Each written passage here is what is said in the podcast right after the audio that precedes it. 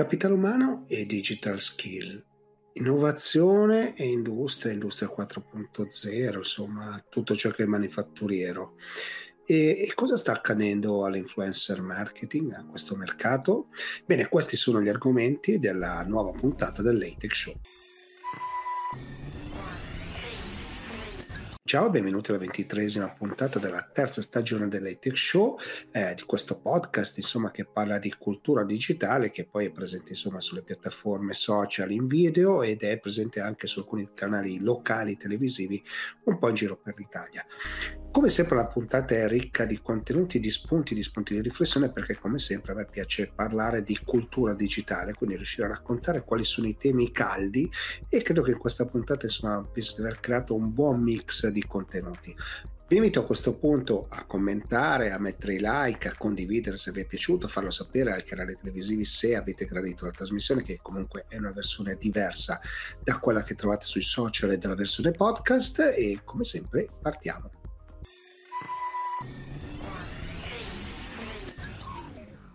Sono qui con Giacomo Coppi di SAP perché? Perché volevo parlare del tema del manifatturiero, della logistica, insomma del tessuto imprenditoriale, lavorativo italiano e di come sta andando. No? E quindi insomma so che SAP ha delle iniziative, non solo con SAP, ma supporta anche altre, quindi era l'occasione per parlarne e ho invitato Giacomo Coppi eh, per, così, per capire come sta andando il manifatturiero in Italia, cosa sta succedendo, come stanno andando le filiere. Tanto benvenuto Giacomo e partiamo proprio da qui.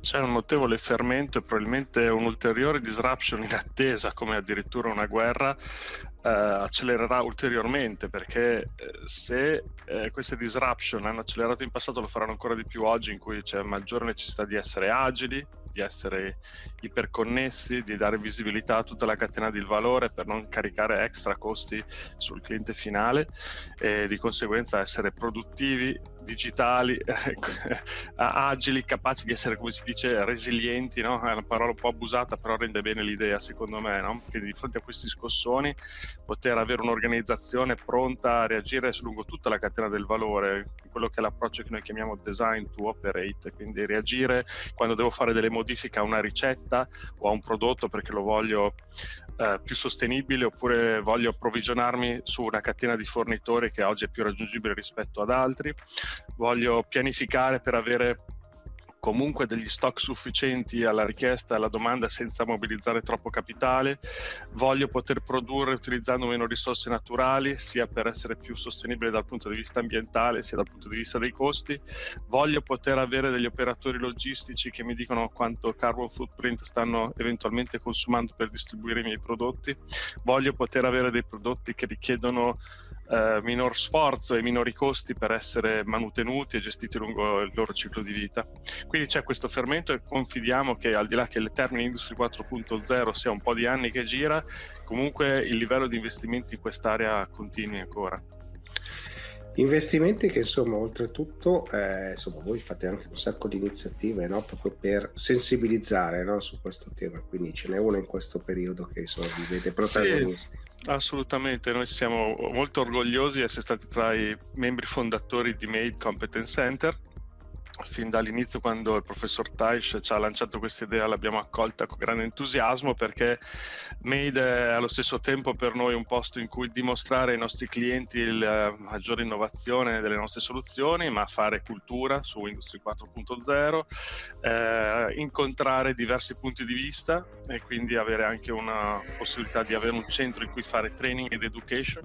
Quindi su questa iniziativa ci abbiamo creduto molto ci abbiamo investito tanto sia in termini di tempo che in termini di risorse risorse e anche fisicamente un posto in cui ben volentieri incontriamo i clienti, sia per eh, rapporti uno a uno, quindi quando li portiamo a far vedere cosa si può fare con la tecnologia SAP in una vera fabbrica educativa per portarle poi eventualmente nella realtà, ma anche quando facciamo eventi come un evento che abbiamo fatto questa settimana con uh, un ristretto community di clienti eh, dove vo- non vogliamo fare i consigli degli acquisti della SAP, vogliamo mettere intorno al tavolo diversi punti di vista, quindi il mondo accademico, il mondo associativo, clienti stessi che raccontano delle loro esperienze fatte con tecnologia SAP e si ha la possibilità di eh, innanzitutto capire cosa si può fare, quali sono i risultati attesi sia dal punto di vista IT che dal punto di vista business e dare spunto anche a nuovi clienti che vogliano intraprendere delle strade simili. Quindi per noi Industria 4.0 è sicuramente un fronte in cui vogliamo investire ancora, sappiamo perché sappiamo che i nostri clienti lo stanno facendo e vogliamo supportarli, ma anche un modo per condividere un percorso di innovazione. Anche in questo caso non si tratta di accendere una macchina Industria 4.0 e farla andare, ma eh, facilitare i nostri clienti in un percorso più completo e accompagnarli lungo questo percorso. Allora, sono, giusto per così spieghiamo bene, no? sono i momenti di incontro perché poi è questo, cioè un, è un ambiente culturale, cioè, mh, si va sul pratico ovviamente ma è un ambiente culturale, cioè si cerca di sensibilizzare certo. su determinati temi, no? che questo è, credo che sia il grande scopo di questo tipo di iniziative, no? come dicevi prima non ti interessa semplicemente vendere la tua soluzione, ma far capire che insomma puoi fare diverse cose. No? Ci sono dei settori oggi che sono particolarmente sensibili, no? visto che insomma l'ecosostenibilità è diventata un must che lo dicevi prima. E per esempio la logistica sotto questo aspetto eh, la fa da padrona, no? quindi sta cambiando molto quel mondo lì. Sì, um, Dunque, sì, sono momenti culturali, come dicevi, eh, che vanno cross industry. Vediamo che l'interesse, poi ovviamente ogni industry la declina e ha priorità diverse. Quindi possiamo immaginare, ad esempio, eh, la industria del vetro, dell'acciaio, sono già economie circolari in gran parte, però hanno ovviamente una maggiore attenzione sulla parte delle emissioni. Eh, le aziende di servizi probabilmente non hanno bisogno della circolarità, però hanno aspetti legati al mondo del loro business model o della loro parte social che diventano preponderanti. Quindi una, vis- una visione di sostenibilità è sicuramente una priorità per tanti, una priorità per tutte le industrie, però ci piace declinarla industry per industry, anzi alla fine anche customer per customer. Ehm, quali sono le industrie che oggi sono più sensibili alla parte logistica esecutiva? Sono vabbè, tutte quelle che sono in qualche modo toccate dalla distribuzione di beni e di servizi. Infatti abbiamo visto uh, su concetti eh, che noi chiamiamo di control tower, poi se mi permetterei vorrei declinarlo un po' eh, meglio. uh, ci sono le aziende del, del, mondo automotive, sono sempre molto sensibili, le aziende, consum- le, le, le aziende legate al mondo del consumer product e così via, sono quelle che hanno investito maggiormente in questa direzione, cioè la direzione di una control tower, che poi è un concetto molto aperto. Ogni azienda sta declinando il concetto di control tower a modo suo. Eh, dal punto di vista della letteratura delle control tower si possono vedere due, due, lati, uno legato prettamente al mondo della pianificazione e uno legato al mondo della logistica. Noi addirittura abbiamo l'ambizione di metterli insieme e poter fornire delle control tower con tecnologia SAP che consentano a, a tutti gli stakeholder di vedere quanto ho pianificato e quanto sto effettivamente facendo con anche una visione olistica del reporting che consenta di dare il giusto punto di vista a tutti gli stakeholder, perché anche un CFO può essere interessato alla pianificazione della supply chain, perché ha ovviamente degli impatti diretti eh, sul mondo finance. E, ehm, ti dicevo, eh, ogni cliente la sta interpretando un po' a modo suo, c'è chi la interpreta eh, più dicevo, sulla logistica esecutiva, sono quelle che abbiamo realizzato già con molti clienti. Eh, quella della pianificazione è una cosa importantissima, soprattutto legata alle disruption di questo, di questo, periodo, ma non che prima di questo periodo fosse tutto rosa e fiori, eh, c'era comunque parecchia turbolenza sui mercati ugualmente.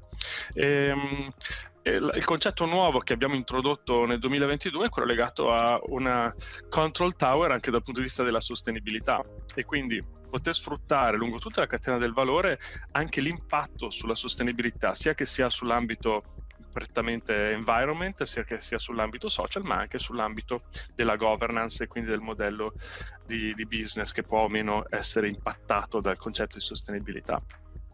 E quindi avere una control tower che, che, può essere utile a un board ma che può essere utile anche a persone molto operative nel gestire il, il loro processo toccato da, da, KPI di sostenibilità. Quindi quanti incidenti o meno posso aver ridotto nell'impatto con un processo digitalizzato quante emissioni sto riducendo sull'ambito manufacturing o perché ho cambiato la comunità dei miei fornitori di logistica piuttosto che quali sono i KPI legati all'inclusione o alla partecipazione eh, anche del, del ehm, management femminile alla governance dell'azienda, quindi tutti indicatori sui tre pilastri dell'ambito sostenibilità come viene inteso oggi. Allora, mi piace questo concetto perché mi state allargando il campo, no? veramente hai toccato la sostenibilità, ma anche l'inclusione, la diversity, no? tutto quanto. Sono tutti temi ovviamente moderni che finalmente fanno parte del linguaggio del business, no? fino all'altro ieri diciamo non ne succedeva. e quindi questo, eh, questo oltre a farmi piacere, eh, mi dice che c'è un cambiamento in atto sostanziale. Detto questo, sulla collaborazione, vedi ancora, insomma, cioè, quando parliamo di manifatturiero, insomma, ci sono sempre stati i silos, sono sempre stati dipartimenti che non si parlano, eh, il CFO fa fatica anche semplicemente a, a, mettere insieme i conti, no? Detto questo, c'è un cambiamento, state vedendo qualcosa di interessante? Sì, lo stiamo, lo stiamo vedendo, vogliamo fare di tutto perché i nostri clienti possono abbattere questi silos, tutta la nostra proposizione è in quella direzione. E quindi per consentire um, nella, nell'approccio design to operate che ti citavo precedentemente che tutti gli interlocutori possano parlare lo stesso linguaggio e collaborare. E gli strumenti che abbiamo messo a disposizione sono tantissimi. Innanzitutto su tutta l'area applicativa, quindi io posso essere collaborativo e posso pensare a un modello organizzativo più agile fin dal momento in cui comincio a pensare i miei prodotti e quindi già li penso affinché siano gestiti in modo più efficiente dal punto di vista produttivo, che magari produco qualche cosa che richiede meno risorse naturali o è più facile da produrre o richiede un numero di, di fornitori minore e quindi diventa più produttivo già nel momento in cui la sto pensando, oppure in cui faccio pianificazione, in cui ho maggiori dati per gestire la mia pianificazione, so dove settare i miei inventari lungo un'area geografica a seconda delle necessità più eh, prioritarie di quell'area piuttosto che di altre. Sull'ambito manufacturing poi la collaborazione ormai è, è già data per scontata in alcune industrie ma sta diventando cross su tutte perché non posso più pensare che la mia azienda sia quella che trovo all'interno delle quattro mura del capannone. Eh, tutte le aziende ormai sono abituate a, lavorare con un pool di fornitori, con uh, fornitori di conto lavoro, di fase o di processo, con uh, clienti e fornitori che possono essere ai quattro angoli del mondo e quindi questa collaborazione sta avvenendo e il nostro scopo è da un punto di vista strategico dare visibilità a un cliente che questo passaggio senza silos o, o, comunque la costruzione di un percorso con questi macro titoli strategici è un percorso, quindi è un journey, non avviene dal mattino alla sera. Quindi sappiamo che dobbiamo costruire un percorso, costruiamolo insieme e poi cominciare a dare delle priorità su quali sono gli step, quindi i singoli task da fare per arrivare lungo il percorso a volte si, si, tratta di cose molto operative, quindi costruisco la control tower logistica che citavo prima, che mi mette in contatto con tutti i miei collaboratori di logistica esecutiva tipo voglio sapere quando il mio prodotto sarà destinato, se c'è una modifica in tempo reale dei, dei tempi di, ad esempio, di stazionamento presso un centro distributivo della GDO. Si tratta di, di differenze a volte sostanziali perché il ritardo di un, di un camion al, alla destinazione mi fa perdere lo slot di prenotazione, ad esempio nella grande distribuzione organizzata, e quindi avere degli impatti sui costi di distribuzione piuttosto che sui tempi di approvvigionamento, tenendo conto che molte filiere sono tiratissime proviamo a pensare a quella del food, avere queste informazioni in tempo reale consente a chi deve prendere delle decisioni di farlo in modo estremamente efficace. E i nostri business network vanno in questa direzione, quindi oltre agli applicativi, io voglio aprire gli applicativi all'esterno, mettendo in collaborazione, dando visibilità delle informazioni a tutti coloro che sono interessati quindi operatore di logistica può essere il terminalista, può essere il, il, la piccola azienda di camion, può essere il grande logistic service provider che mi dà servizi sia in ambito uh, di magazzino che nella parte di trasporto, che mi dà la tracciabilità dei materiali, magari mi fa kitting o alcune operazioni a valore aggiunto dentro, direttamente dentro i propri magazzini e avere visibilità di queste informazioni è fondamentale per sapere come sto servendo il mio cliente finale, se lo sto servendo senza extra costi e se riesco sostanzialmente a dare il livello di servizio al mercato che il mercato si sta attendendo. Allora, noi stiamo parlando di servizi, no? quindi riuscire a mettere, a unire i puntini delle varie cose. L'azienda ormai non è più un'isola, ma lavora con un ecosistema veramente un ecosistema di Gigante, collaborazioni sì. che, che, che, magari spesso anche insomma, oscura, no? nella nebbia, non si sa bene chi è, fa l'ultimo miglio o chi fa il primo miglio, no? se c'è un po' questo, questa cosa qui, però stiamo andando verso la tracciabilità totale. Ma se vado sull'attualità, no? vediamo sciopero dei trasporti, difficoltà a reperire materie prime, abbiamo visto problemi di microprocessori. Quanto aiuta un sistema di questo tipo, insomma una torre di controllo che possa fare davvero questo lavoro? Eh, sì, la, ovviamente non, non, sono bacchette magiche, ma sono soluzioni software che si portano alle spalle modifiche anche organizzative o di gestione del proprio modello di business, quindi non è che installo SAP e risolvo i problemi, Chiaro. installo SAP, mi porto dietro delle best practices ehm, a, livello del, delle componenti di processo che più mi interessano, ma il, il perché riesco a essere più agile nel gestire queste disruption è perché riesco innanzitutto ad avere visibilità di informazioni che probabilmente prima non avevo visibili, ma questo è il primo tassellino, no? riesco ad averne visibilità. A un secondo step, diciamo più avanzato, utilizzando anche le, le, nuove tecnologie dell'intelligenza artificiale, del machine learning, che spesso sono già embeddate nelle nostre soluzioni, riesco a predire alcune cose, quindi ovvio che sul template come probabilmente una guerra faccio più fatica, però sulle disruption riesco comunque a ipotizzare dei possibili scenari in precedenza, se succede questa cosa come posso reagire, ma allo stesso tempo posso cercare di applicare delle soluzioni facendo tesoro di informazioni che ho nel passato, costruendo dei template su delle, dei dati che mi vengono disponibili dal mercato. Il terzo step, quello più avanzato di tutti, che rientra un po' nell'approccio Industry 4.0, è ho visibilità di queste informazioni, riesco a capire qual è il migliore scenario che ottimizza diciamo, l'intera mia supply chain. Il terzo aspetto è fare in modo tale che il sistema mi suggerisca, addirittura faccia alcune operazioni tenendo conto dell'outcome che è arrivato dagli scenari che mi sono costruito. Quindi non posso essere perfetto, però posso sicuramente migliorare ad esempio il modo in cui mi approvvigiono, il modo in cui faccio pianificazione, quindi già migliorare dei punti percentuali su questi ambiti, su alcuni business case significa milioni di euro, significa eh, clienti più felici, significa KPI di sostenibilità più sani e la tecnologia va in questa direzione. Assolutamente, poi insomma abbiamo visto che i, i cambiamenti purtroppo sono questi cambiamenti indotti, no? cioè non, non, sono controllabili, quindi non, non possiamo sapere. Certo, certo. Eh, eh, cioè, per capirci adesso la preoccupazione di tante aziende manifatturiere, ma non solo, insomma tanti settori sono preoccupati da questo momento di forte inflazione no? che è dovuta un po' ai costi dell'energia, cioè ci sono una serie di dinamiche insomma che creano difficoltà oggettivamente, no? E quindi io credo che avere un cruscotto che ti permetta di capire cosa fare e che ti dia degli scenari percorribili, credo che sia di, grandissimo aiuto, no? Assolutamente sì, citavi quello dell'energia, molti nostri clienti, eh, soprattutto nel mondo manufacturing, hanno già investito nell'energy management in passato, quindi almeno quantomeno nella parte di visibilità, no? sapere dove sto consumando di più, di conseguenza ipotizzare oggi degli scenari di miglioramento dell'energia, ne so, cambiare il ciclo produttivo a seconda del, dell'ora del giorno o a seconda del plant e delle aree su cui posso negoziare meglio il mio approvvigionamento energetico e questo è già una realtà. Il passaggio successivo è fare in modo che queste modifiche possano avvenire dove fisicamente possibile in tempo reale e il sistema possa già adattarsi a un piano più agile dell'utilizzo delle risorse energetiche, sia per questioni di costi che per questioni di sostenibilità ambientale, ad esempio.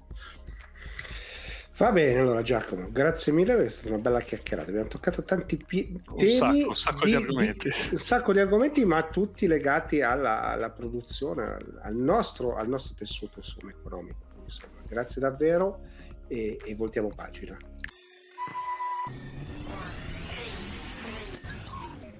Parlare di innovazione significa spesso parlare di competenze, no? E insomma, abbiamo scoperto in questo periodo che c'è un, insomma, una mancanza di competenze, ma allo stesso tempo insomma, tanta voglia di innovazione. Ed è per questo motivo che ho invitato Maurizio De Collanza di IBM proprio per parlare di questi due aspetti. Quindi grazie per aver accettato l'invito, Maurizio, partiamo proprio dalle digital skill.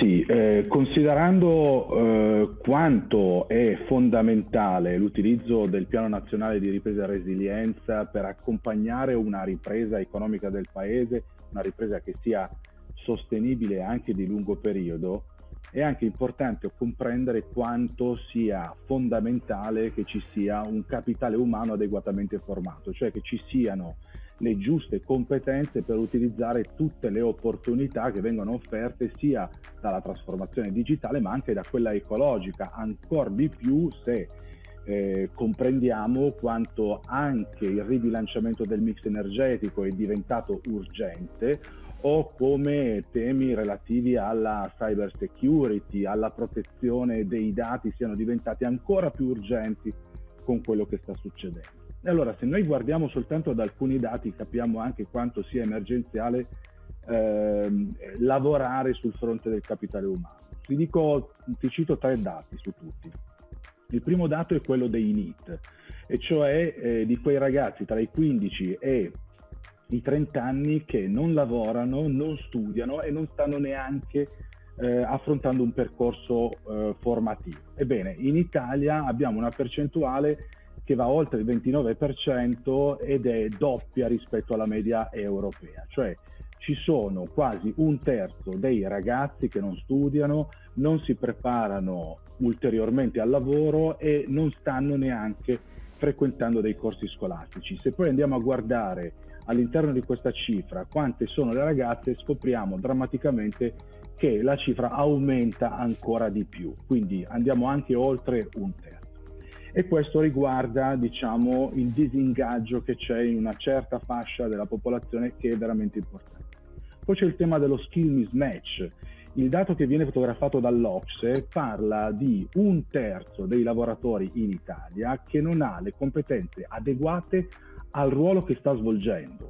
Questo è drammatico, ma ancora di più il dato che secondo me grida veramente vendetta e che viene calcolato da più fonti che ci siano almeno 500.000 posti di lavoro non occupati per mancanza di competenze in linea con il posto che viene offerto. Ora, in un paese in cui dobbiamo affrontare la ripresa economica, dobbiamo affrontare la ripresa sociale, dobbiamo fronteggiare la disoccupazione, questi sono dati inaccettabili. Quindi è un tema emergenziale senza un capitale umano adeguatamente formato non potremo utilizzare le leve dell'intelligenza artificiale, del quantum computing, del cloud ibrido, dell'IoT, di tutte le tecnologie che oggi possono rendere tutto il sistema paese più competitivo e soprattutto capace di affrontare una crescita eh, che sia sostenibile nel lungo tempo. Allora, tu hai già toccato una serie di emergenze, perché poi alla fine eh, vanno chiamate le cose con il loro nome. Questa è un'emergenza che abbiamo. No? Se vogliamo ripartire e qualcosa stiamo vedendo, poi vabbè, è arrivata una guerra che ci ha un po' tarpato le ali, ma questo è chiaramente abbiamo un problema serio da affrontare. No? Come, come vedi il futuro? Allora, il futuro, eh, ti ricorderai che durante il lockdown della prima pandemia eh, c'erano quegli striscioni appesi eh, sui balconi e sulle, fire- sulle, finestre che dicevano tutto andrà bene, te lo ricordi? Allora, sì, non è quella... che abbiano portato tanta fortuna, quindi insomma...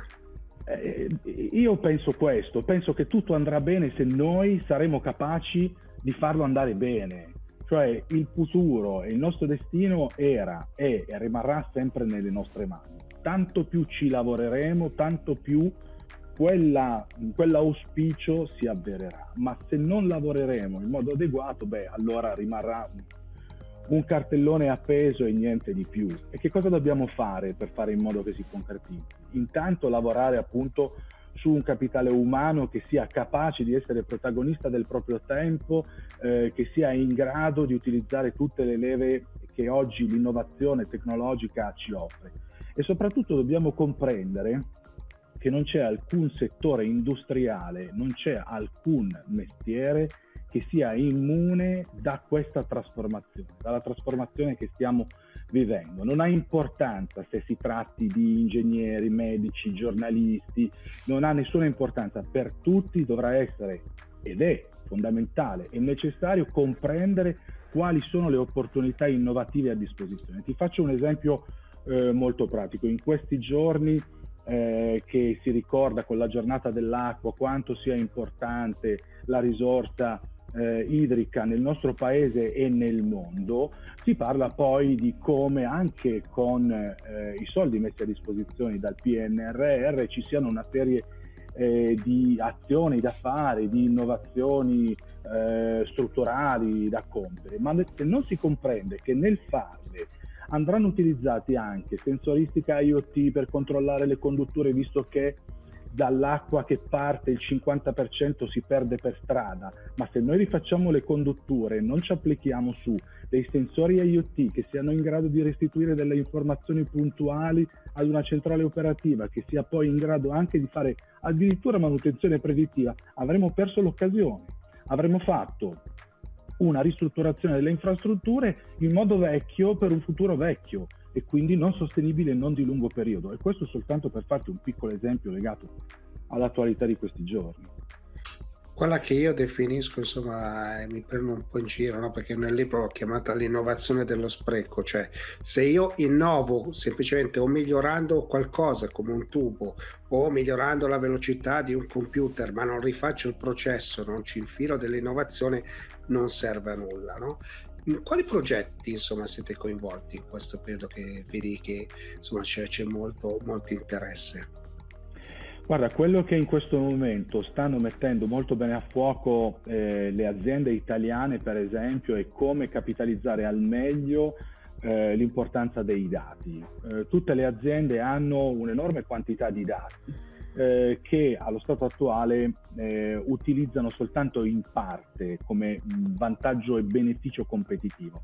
E anche qua ti faccio un esempio, un esempio di un progetto realizzato da IBM con Autostrade, un progetto nato dopo la tragedia del ponte Morandi con la richiesta di trovare soluzioni tecnologiche innovative che evitassero che tragedie del genere potessero ripetersi. Ebbene, anche in questo caso la risposta di IBM è stata quella di utilizzare dei dati, delle informazioni per rendere le strutture più sicure e resilienti. Come?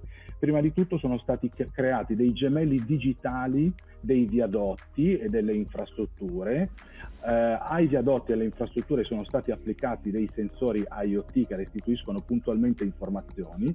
Dal paragone del gemello digitale, dalle informazioni che arrivano sul campo, eh, attraverso anche l'utilizzo di intelligenza artificiale è possibile comprendere con anche anticipo quando una manutenzione deve essere effettuata in modo da andare in modo mirato quando serve, dove serve e perché serve e quindi per avere il risultato di avere infrastrutture più sicure e resilienti.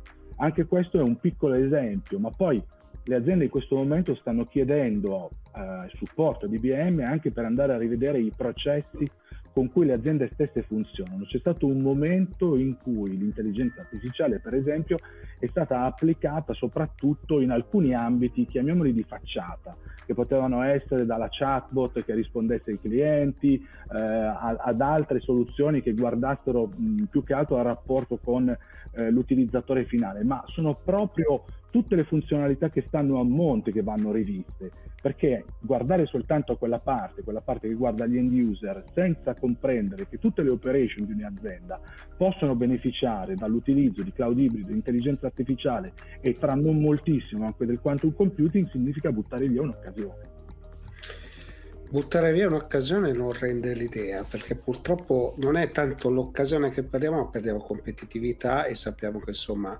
questo è un tema quanto mai caldo no? abbiamo visto la delocalizzazione delle produzioni insomma tanti problemi che si sommano no? perché poi la cosa brutta di questo periodo storico ci sono tante opportunità perché c'è un grande cambiamento ma sono anche tante micro problemi economici ma anche sociali perché se non troviamo skill e quindi dei talenti diventa un problema anche sociale no? perché poi la, la, la, cosa si ripercuote no? detto questo voi siete impegnati allora voi state trasformandovi sempre più in una società tra virgolette di grande consulenza no? questo è la, la grande trasformazione il BM tecnologia sì, no, beh, la tecnologia è la base su cui insomma avete messo le fondamenta, voi però ogni tanto cambiate pelle, no? È la cosa bella forse di IBM. Beh, dai, nel tempo insomma l'azienda ha cambiato, ha cambiato pelle, no? Ma in questo grande cambiamento, cioè far parte di una grande corporation, che vantaggi dà? Allora, intanto permettimi di dire una cosa, in realtà IBM è, ehm, è rimasta sempre nonostante i suoi cento anni e passa di storia, è rimasta sempre fedele a se stessa, in realtà. Cioè il mandato di un'azienda come IBM è sempre stato e sempre sarà quello di trovare delle soluzioni innovative e tecnologiche che rispondessero alle esigenze dei propri clienti. Cento anni fa siamo nati con le bilance di precisione che servivano a rispondere ad un'esigenza, quella di misurare eh, certe quantità di, di, di materie e materiali. Oggi utilizziamo sempre delle informazioni che partono magari grezze e diventano delle informazioni utili per prendere decisioni attraverso l'intelligenza artificiale, il cloud computing e il quantum. Quindi per certi versi si può dire che eh, è cambiato, diciamo così, eh, l'aspetto tecnologico, ma l'anima è rimasta sempre la stessa, quella di servire le aziende e anche la pubblica amministrazione.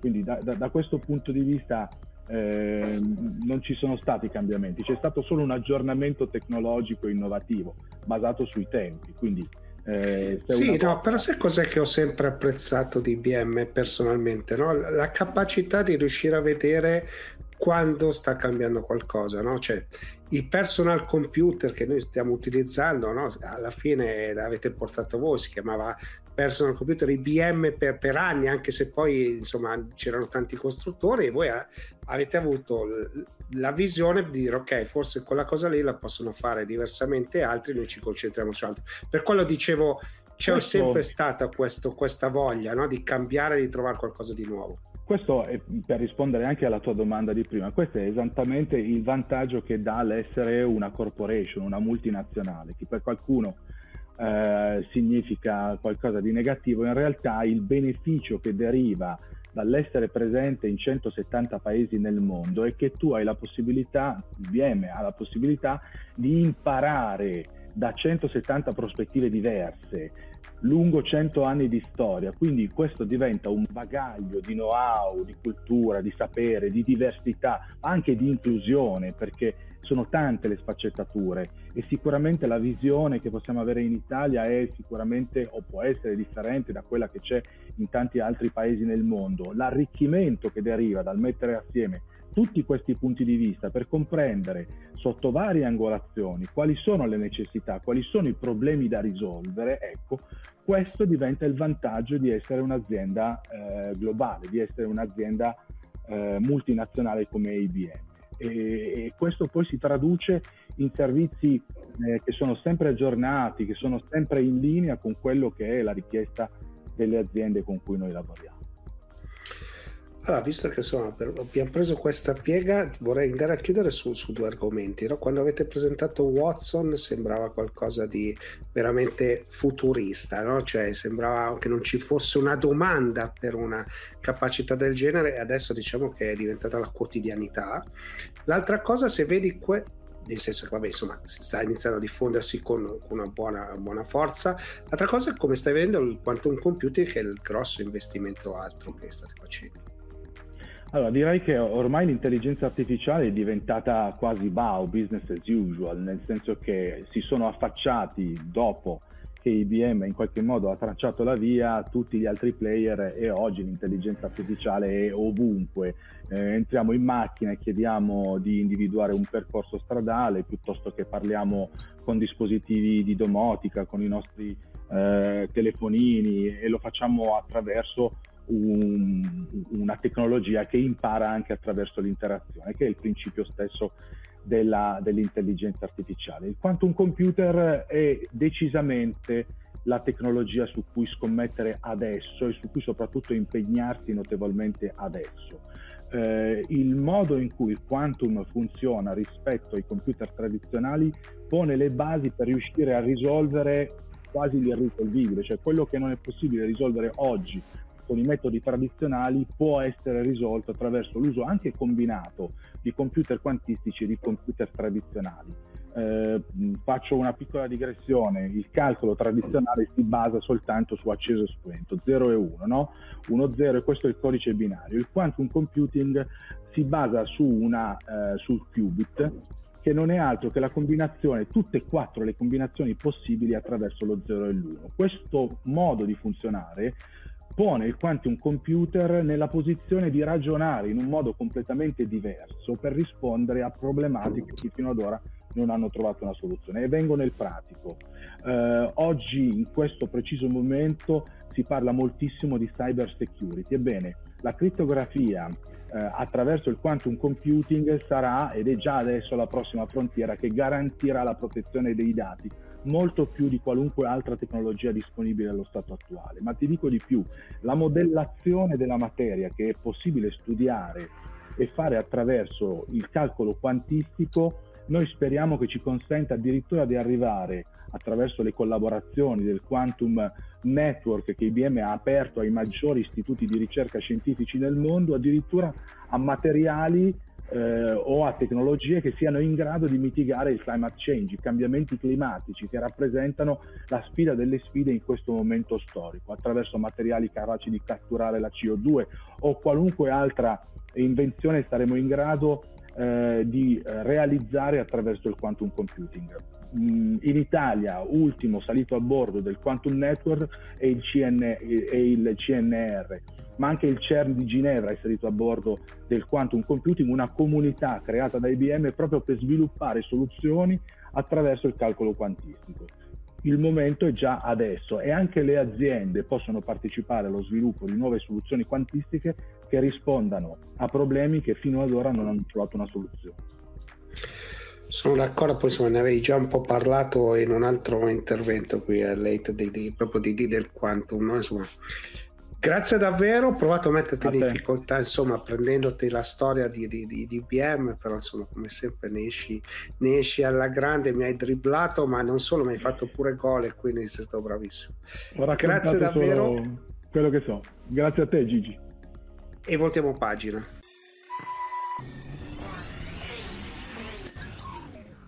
Il mondo dell'influencer marketing è un mondo particolarmente interessante e affascinante. Per conoscerlo un po' meglio ho voluto invitare un amico che è Karim De Martino, con il quale insomma, abbiamo condiviso una parte del percorso ai suoi inizi, e che lavora da Los Angeles per Open Influencer, per cui vorrei proprio capire da lui che cosa sta succedendo, che cosa sta vedendo, visto che hanno fatto una interessante ricerca proprio sul mercato degli influencer negli Stati Uniti. Benvenuto Karim e raccontaci un po'. Allora, noi abbiamo, abbiamo, pubblicato questa ricerca eh, che parte dall'intervista di, di, dei brand, quindi abbiamo, preso, abbiamo lavorato con, con, una di queste società che si occupa di fare questo tipo di ricerche, hanno intervistato una serie di brand con delle domande che avevamo preparato insieme e si va dalle domande classiche sul fatto se usano già o non usano l'influencer marketing per poi capire se lo usano, come lo usano, quindi quali sono gli obiettivi, eh, quanti, quanto, quanto, spendono, cosa, cosa, guardano in termini di risultati via dicendo. Eh, ovviamente è una ricerca sul mercato americano, quindi ha un valore relativo a, a, quel mercato.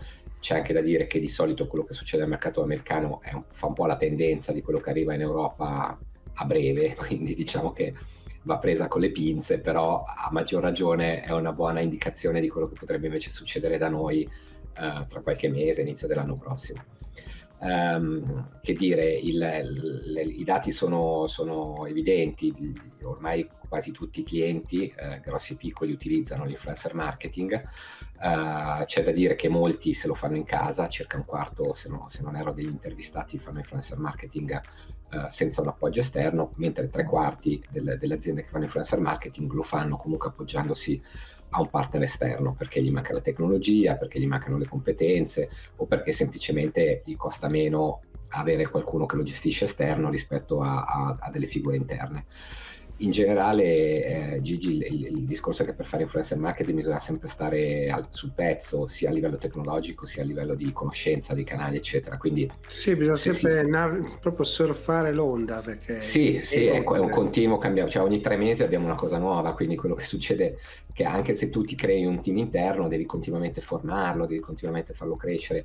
Questo sia a livello di tecnologia, cioè se tu ti vuoi costruire degli strumenti perché le API cambiano, perché ci sono nuovi social network, sia a livello proprio di formati e di know-how, perché ogni, ogni volta c'è qualcosa di nuovo, no? basti pensare a quando sono stati introdotti i reel o ai, ai formati che si allungano, la possibilità di implementare eh, lo shopping, ogni, proprio per come funzionano queste piattaforme, ogni trimestre, ogni, ogni tot devono lanciare dei nuovi servizi e quando lanciano dei nuovi servizi lo scenario cambia completamente. In generale quello che abbiamo visto in termini di utilizzo poi del, del, dei social network è chiaramente una, una galoppata di TikTok eh, che non ha ancora preso sopravvento su, rispetto a Instagram, però è, è molto vicino, quindi la maggior parte dei clienti ancora dicono di utilizzare Instagram, però TikTok è, uh, è, è subito alle spalle. Incombe, incombe incombe poi in Italia. Esatto, e eh, ovviamente ecco su TikTok c'è da aprire una parentesi, come sempre accade con le nuove piattaforme, l'utilizzo adesso è, è molto basso in termini di età, sono quasi tutti teenager, ma come era all'inizio con Instagram, perché quando arriva la novità ovviamente il pubblico più giovane è quello che subito eh, la adotta e poi pian piano arrivano le altre le, altre, le, altre, fasce d'età. Quindi ovvio che adesso in Europa, in Italia, TikTok è considerato ancora come il, il, il social dei, dei, ragazzini, dei teenager. Sì, una è... cenerentola che però insomma inizia a farsi valere, eh, perché poi non è un target piccolo quello dei, dei giovanissimi. Eh. No, no, no, certo, assolutamente, soprattutto è quel target che non raggiungi in nessun altro modo perché non guardano la TV, non, non ascoltano la radio e sono perennemente attaccati al cellulare quindi TikTok ha preso un po' da Instagram, un po' da YouTube e si è costruito un audience che in questo momento è importantissima per quel tipo di prodotti, per quel tipo di target. Uh, in parallelo anche i formati che i brand utilizzano di più sono i formati degli short video, quindi uh, le storie Instagram piuttosto che appunto i TikTok hanno, hanno ormai superato invece i post statici.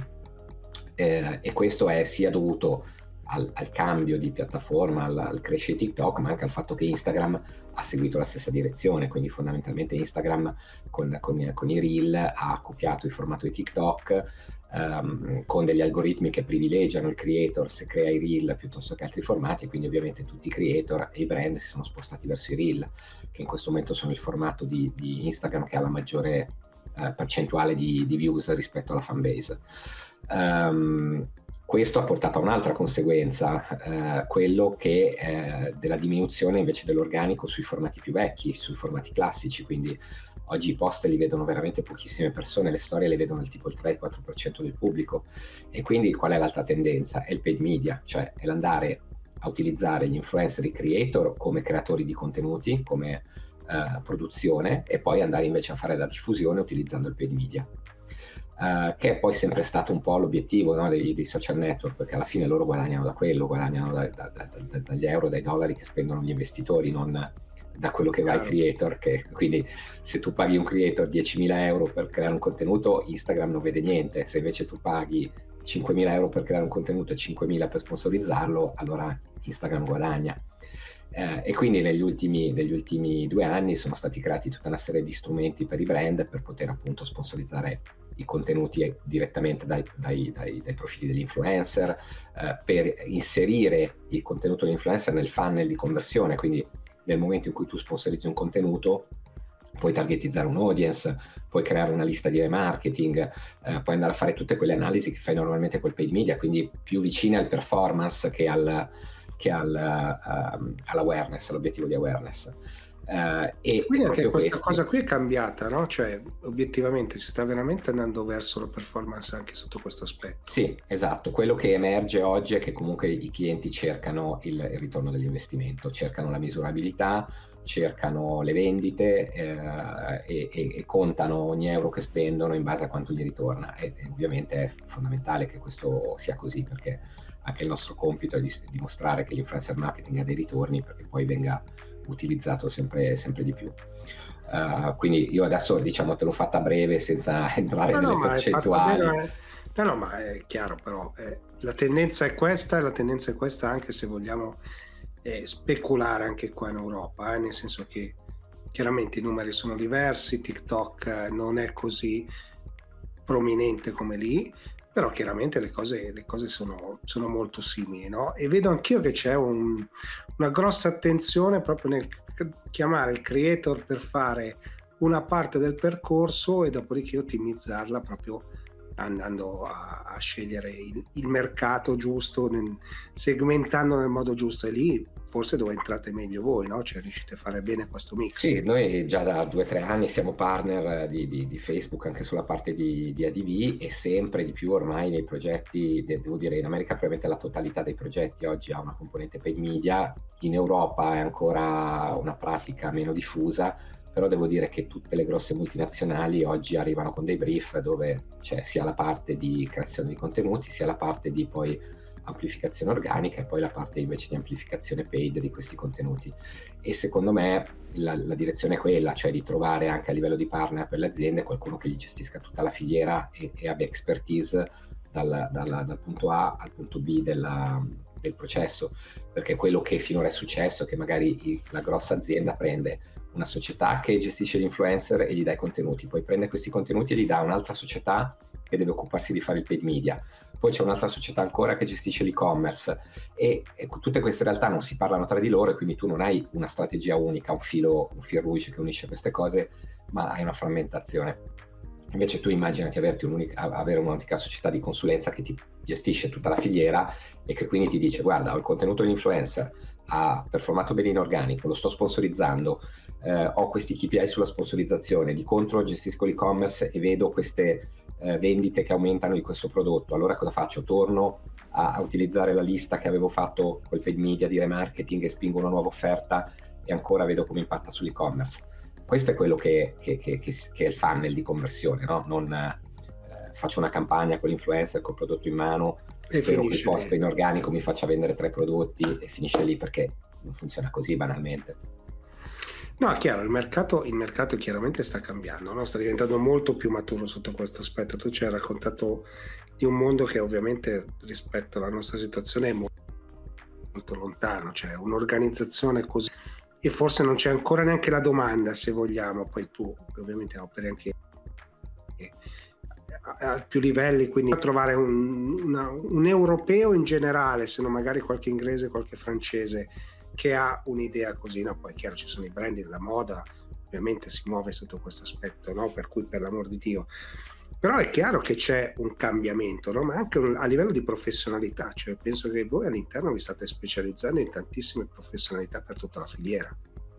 Sì, noi abbiamo per esempio un, un uh, partiamo dal dipartimento creativo che è cresciuto tantissimo negli ultimi due anni, adesso credo che siano 7-8 persone e, e, la creatività è la base di tutte le attività di influencer marketing, cioè ricevi un brief da un cliente, devi costruire proprio la strategia da zero, quindi quella è la parte fondamentale. Poi hai tutta la parte di esecuzione che ovviamente cuba tantissimo e all'interno dell'esecuzione hai vari, le varie figure. Eh, noi abbiamo la parte di paid media che viene gestita da New York, che fino a un paio d'anni fa era una persona sola, adesso invece è un team che fa esclusivamente la parte paid media, quindi non solo esegue la campagna paid media con i contenuti di influencer, ma anche la pensa a livello strategico, a livello di pianificazione.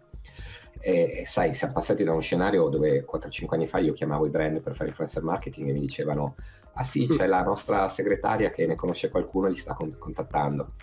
E avevi la, la, la, centralista all'ingresso che navigava su Instagram e, e mandava email agli influencer. E oggi non puoi più pensare di fare influencer del marketing in quel modo perché non, non, non, non, non ce n'è. Sprechi tempo e denaro, sprechi tempo e denaro. Poi oggi c'è talmente tanto una segmentazione anche negli influencer che lo scegliere l'influencer giusto è la cosa principale, cioè tu rischi di dare 5.000 euro, 10.000 euro a una persona che ti piace, che ha un contenuto che secondo te può funzionare, ma poi magari il target a cui questo influencer si rivolge è completamente sbagliato rispetto al tuo prodotto, o magari il target è giusto ma non c'è interesse in quel prodotto e sono tutte cose che noi possiamo vedere a priori queste. Quindi ovviamente non dico che al 100% puoi avere una sovrapposizione, però eviti di, di, di andare per esempio Uh, un esempio faccio sempre è prendere una celebrity del mondo femminile per promuovere un gioiello e poi scoprire che sui social questa ha il 90% di pubblico maschile, quindi nessuno è interessato neanche quando pubblica i contenuti sui gioielli. E... No, no, è chiaro che...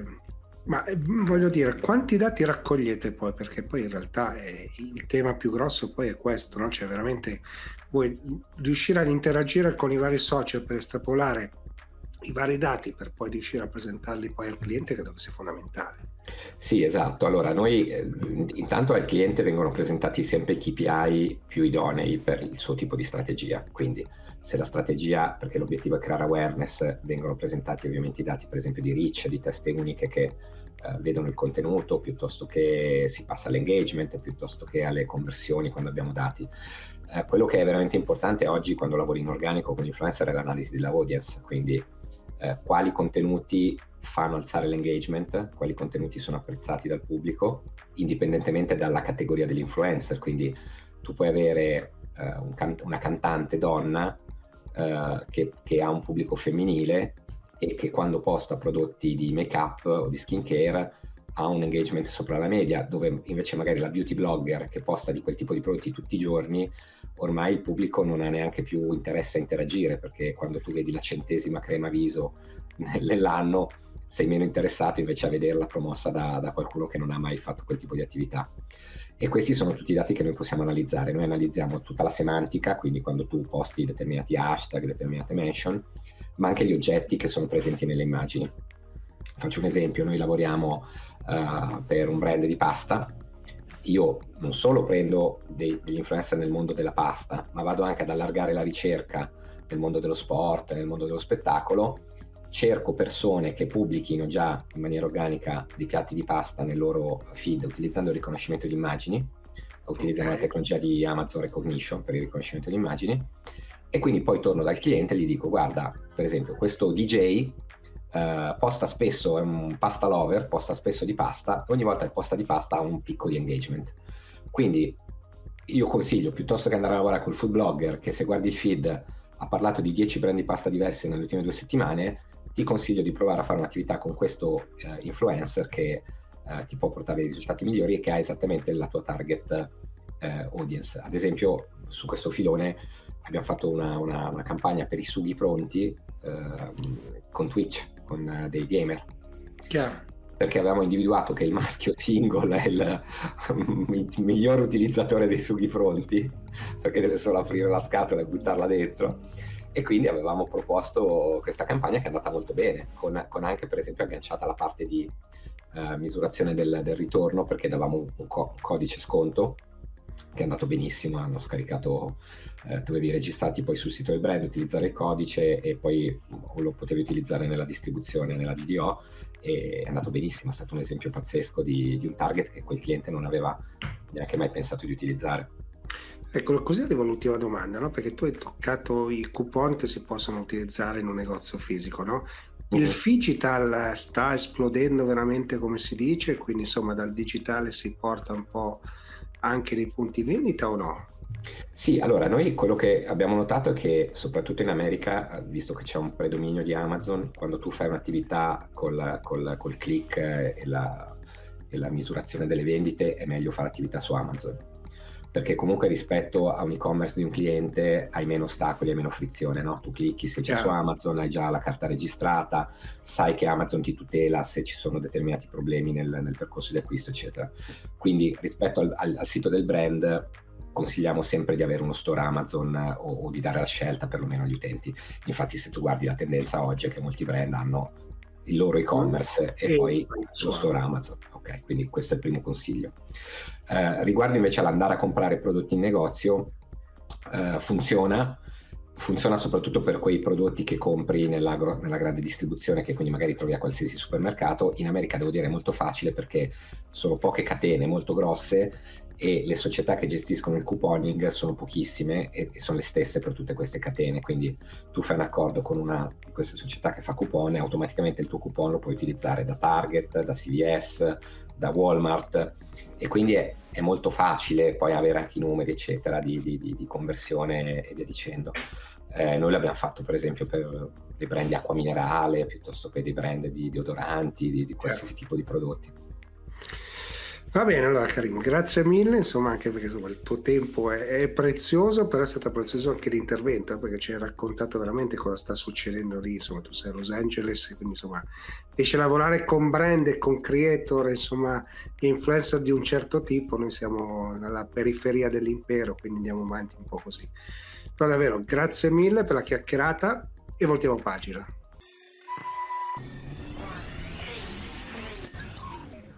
Siamo giunti al termine anche di questa puntata dell'Atech Show, la ventitresima della terza stagione. Vi ringrazio tantissimo perché settimana scorsa molti insomma avete sottolineato che era compiva due anni la trasmissione, quindi insomma il podcast e i social, insomma tutta quanta l'attività insomma compie due anni, quindi era una bella, una bella occasione. Siamo entrati in primavera, questa è stata una puntata credo abbastanza intensa, densa anche di contenuti e vi invito come sempre a mettere i like, mi piace, a fare sapere che insomma l'avete gradito, se l'avete vista in tv che ricordo è una versione leggermente diversa, se seguite i podcast comunque la trovate quasi contemporanea insomma alla, alla, all'online e detto questo non mi resta altro che darvi appuntamento alla prossima puntata. Ciao!